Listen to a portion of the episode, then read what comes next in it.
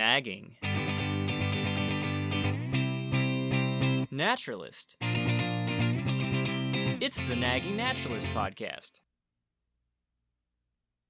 Hey everyone, and welcome to another episode of The Nagging Naturalist. This episode is going to be my second installment for the Critter Connection, where I talk about wildlife news and things going on in the world of wildlife in general. But before I get into that, I did want to talk a little bit about how this month is going to go down, basically.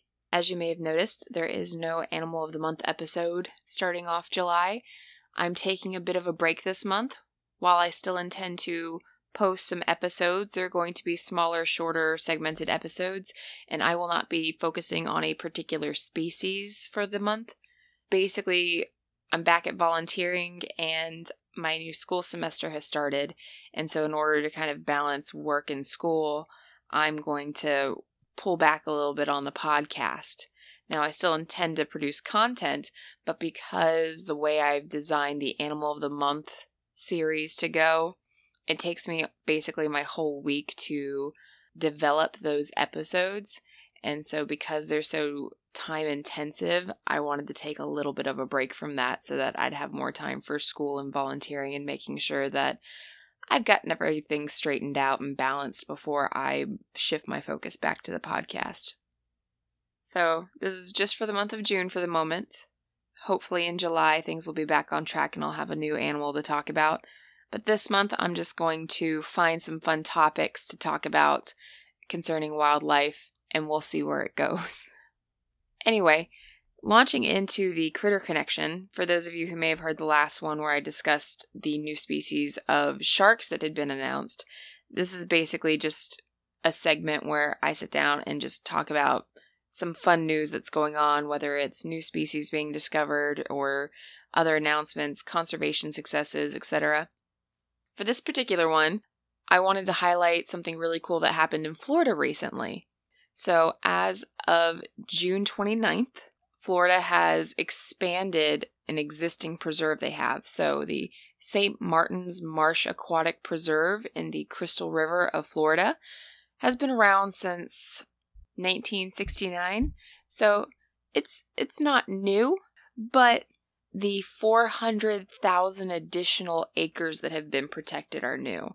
And this is a huge deal because most of what's being protected is seagrasses. If you're unfamiliar with seagrasses, they grow in uh, warm coastal areas where the water is very clear.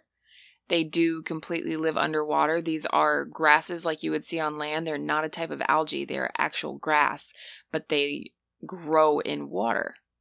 These types of habitats are very important. For those of you who are familiar with some of the fauna that exist along the Florida coast, like manatees and sea turtles, seagrass beds are essential for their survival. This is what they eat. Green sea turtles and ridleys and the manatees and many other species rely on these. And because it's in an estuary, estuaries in and of themselves are basically like these highly productive habitats that see such a huge influx of wildlife either seasonally or year round. It's a place where migratory birds visit. You can find all kinds of animals. And because estuaries are where fresh water typically meets salt water and it tends to be very brackish, there's overlap in species. There are species that you would normally see in freshwater environments that can exist in these estuaries, and vice versa. There are creatures in the ocean for example, bull sharks that can actually enter estuaries and actually swim up into practically freshwater environments. And also, there are some species that are specifically evolved to live in brackish environments. Up here in Maryland, we have terrapins, which the uh, term terrapin comes from a Native American term. I believe it's said to be an Algonquian term that basically means some people say edible turtle, but some also say edible brackish water turtle specifically. So these turtles are known for living in these brackish environments. It's not the same as the land dwelling turtles and some of the freshwater turtles we see inland, and they're not the same as sea turtles. They specifically exist in brackish water environments. So, that being said, Estuaries are very important ecosystems. They are highly productive, like I said before, and it attracts a lot of biodiversity. And because seagrass beds are so essential to the biodiversity of the native fauna in Florida, it's incredible that they've taken the time to protect 400,000 acres of what is mostly seagrasses because this is really going to help not just the wildlife, but this also is huge for their economy as well. So in Florida, fishing and collecting shellfish such as crabs and scallops are a really big industry for Florida. Pew Trust actually says that seagrass related activities in that region of the US generates $600 million annually for the economy and provides about 10,000 jobs and supports 500 plus businesses just in things related to seagrass. So that includes collecting fish and shellfish, ecotourism, and even um, some other services that are provided as well, such as water quality. So this is a very big deal too. Is water quality is very important in these regions because seagrasses can't exist in poor water quality areas. So if you're having polluted areas that have deadly al- algae blooms that murk up the water and block sunlight, seagrasses can't exist. It's incredibly important that seagrass beds are healthy, clear water areas. And they will help support that too. So the grasses in the water will help absorb nutrients from the water to help keep it clean. And there are even species that have jobs of keeping seagrasses clean. I can't think of any specific examples of Florida because I'm not super familiar with Florida's aquatic fauna outside of the megafauna. But when I lived in California, when they reintroduced sea otters to Elkhorn Slough, which was the Monterey Bay's local estuary, they began eating these small crabs living in the seagrasses, and this actually helped to stabilize the seagrass beds and make them healthy again because there are small slugs called sea hares that lived on the seagrass beds and would actually eat the algae that accumulated on the grasses. And this is important because if the algae overgrows on the grasses, the grasses can't absorb sunlight and photosynthesize and thrive. So when the otters were gone, the crabs overpopulated, ate too many of these sea hares, and prevented the seagrass beds from thriving and they degraded for decades. And so when they reintroduced the sea otters and the sea otters began eating the shellfish, which included the crab, it actually helped to restore the health of the seagrass beds of Elkhorn Slough.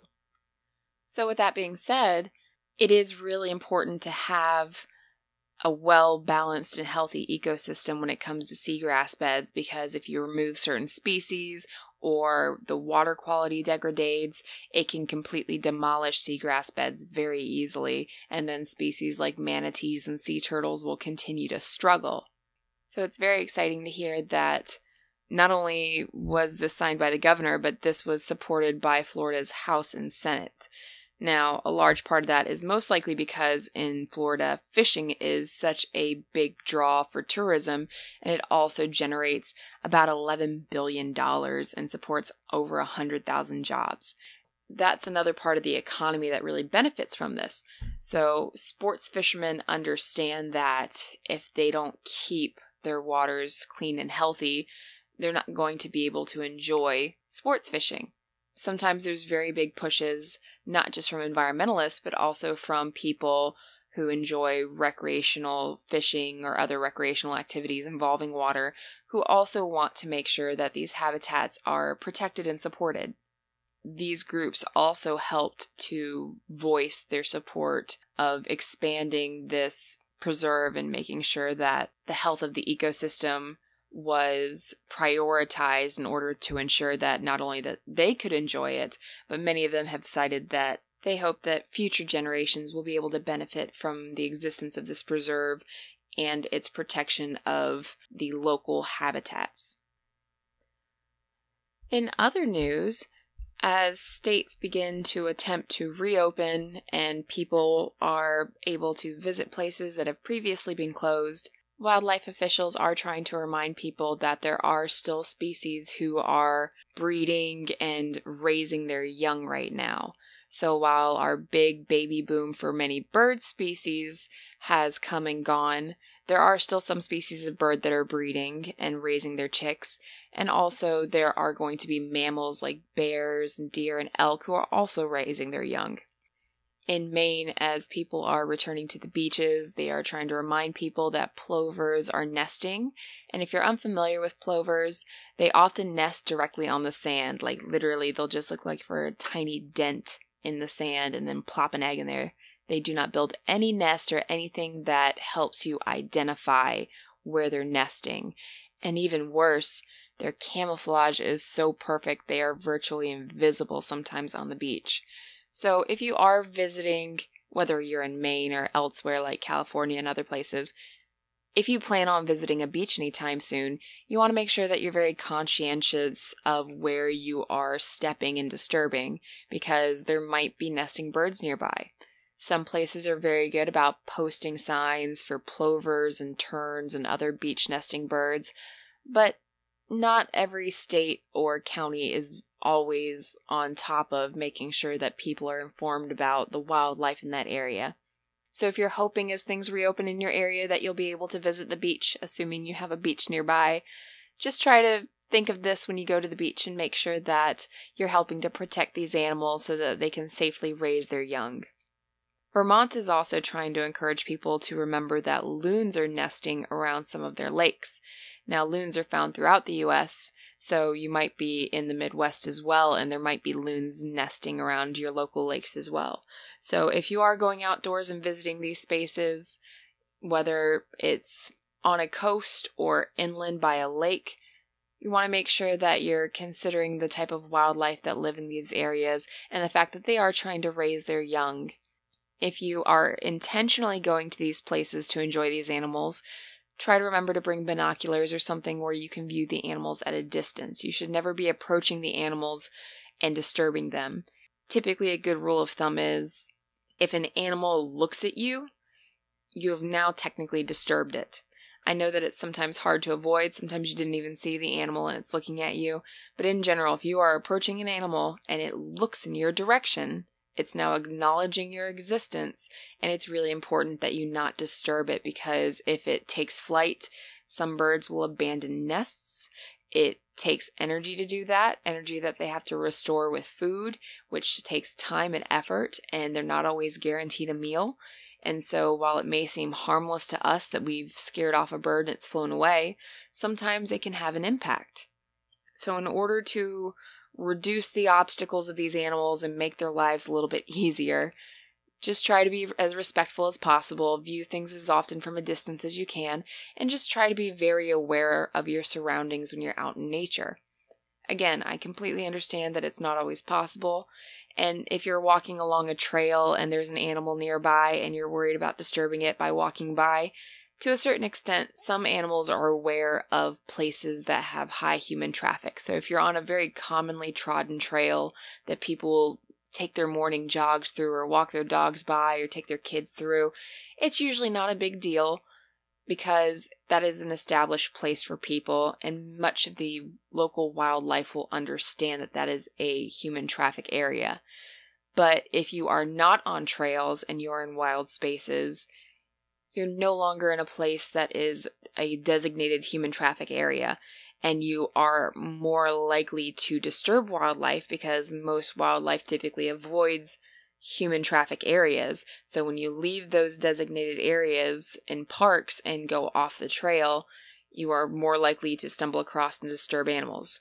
Now, I understand for some people that's the intent if they are hunting or if they're birding, so on and so forth. But during this time of the season, when animals are trying to raise their young, it is most imperative that we make sure that we give them as much space as possible. Later in the summer, as the young have grown, chicks are out of the nest, you know, the young deer are approaching the, the end of their first year when they're subadults, the human impact is not as severe as it would have been when they were much younger. So, in general, if people want to go out and enjoy nature, there's nothing wrong with that. But during the springtime and the early summer, we just want to be a little bit more cautious when we're re entering these wildlife places, especially since many places have been absent of humans for a prolonged period of time. We want to make sure that we're not having a strong impact on wildlife as we return to what may be considered normal for some of us. Jumping across the pond with some of the news, there is an eagle reintroduction program happening in Wales. So, if you're unfamiliar with Wales, it is uh, basically kind of a southwestern region of England.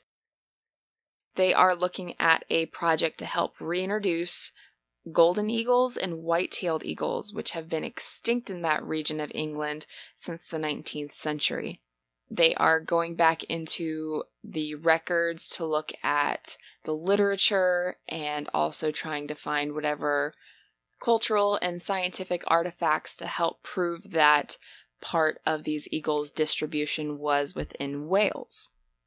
Even though there's plenty of evidence in other parts of England, unfortunately, when you run a reintroduction program, you do have to prove that the places where you're reintroducing the animals was actually part of their native range, even if it might seem like common sense that they were probably there.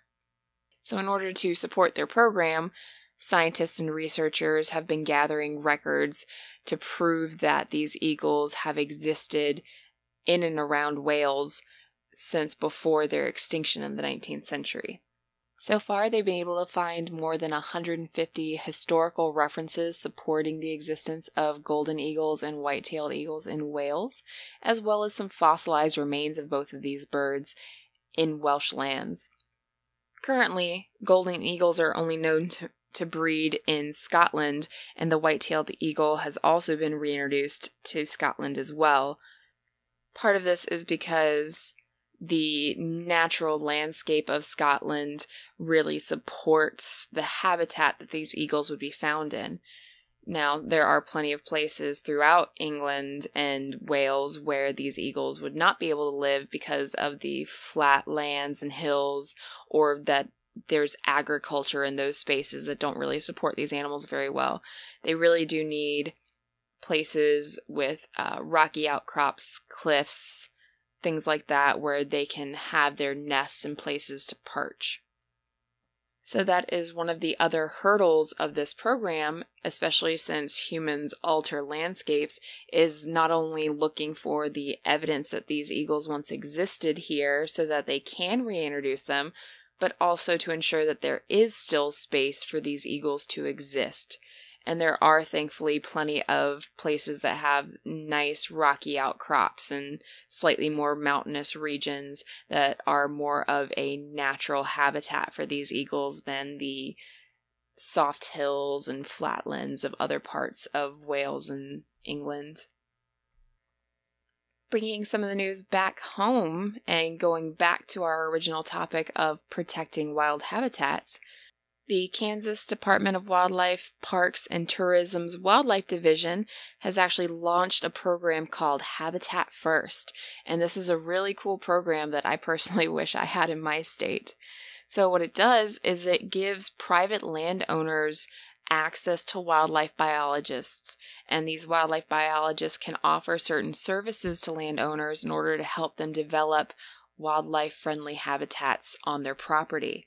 And so they can help them with technical assistance, which would include things like landscaping and how to plan out and manage a healthy wildlife friendly habitat.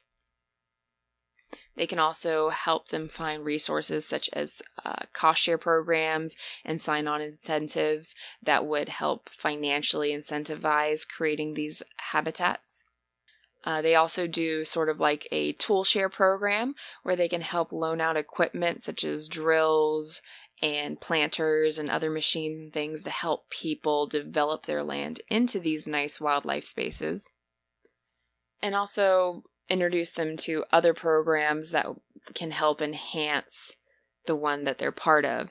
So there are programs such as the Environmental Quality Incentive Program, the Conservation Reserve Program enrollment, and so on that help promote creating these wild spaces and natural habitats that protect biodiversity and provide ecosystem services that benefit people.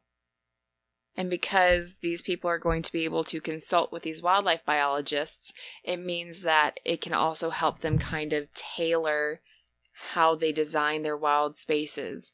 Because we often treat creating things like a pollinator garden as a one size fits all kind of program, but it does create some problems when people who live in certain regions of a state that may be drier have, you know, clay in the soil, maybe it's wetter, maybe it's higher altitude, so on and so forth, they can't all support the exact same thing. Even here in Maryland, my state is not very large, but there are three separate regions to Maryland. There's a coastal region, there's the Piedmont region, and then there's the Appalachian region. And what you can grow where and how is not all the same throughout the state. And we're not nearly as big as a state like Kansas or some of the other Midwestern states. So it becomes a little problematic sometimes when we say, you know, go plant a pollinator garden because what constitutes a pollinator garden, what can be grown, how well it can be grown, is all dependent on where a person lives, what their soil is like, how they're going to be able to manage it, so on and so forth. So it's really awesome that this program offers the expertise of biologists who will understand the person's needs based on where they're living and what they have at their disposal. In fact, I'm currently helping my own mother design a little native meadow for her garden, and her yard is built on clay.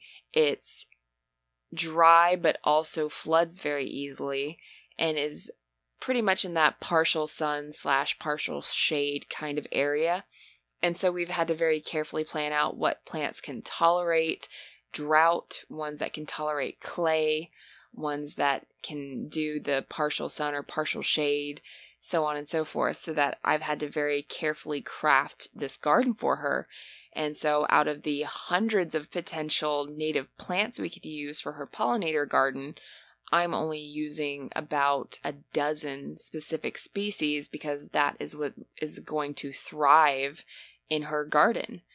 Because if I had just given her the generic list of Maryland pollinators and told her to go ahead and plant those, if it needed full sun or full full shade, her plants would not have survived in that area. And if they couldn't tolerate the clay or the potential drought conditions of where she lives, it's really not going to work out well and she's going to waste all this time, money and energy if she had gone with that generic one size fits all pollinator garden. So that's all that I have for this week. I hope you guys enjoyed some of that news and updates. Of course, if you have any questions, please feel free to reach out to me at thenaturalist at thenaggingnaturalist.com. You can also check out my website, thenaggingnaturalist.com. I am also on social media, so you can find me on Facebook and Instagram under The Nagging Naturalist, as well as on Twitter under the handle at nag underscore naturalist. I'll be back next week with a new episode. But until then, I hope you all have a wonderful week, and I'll be back later with some more about the wonderful world of wildlife.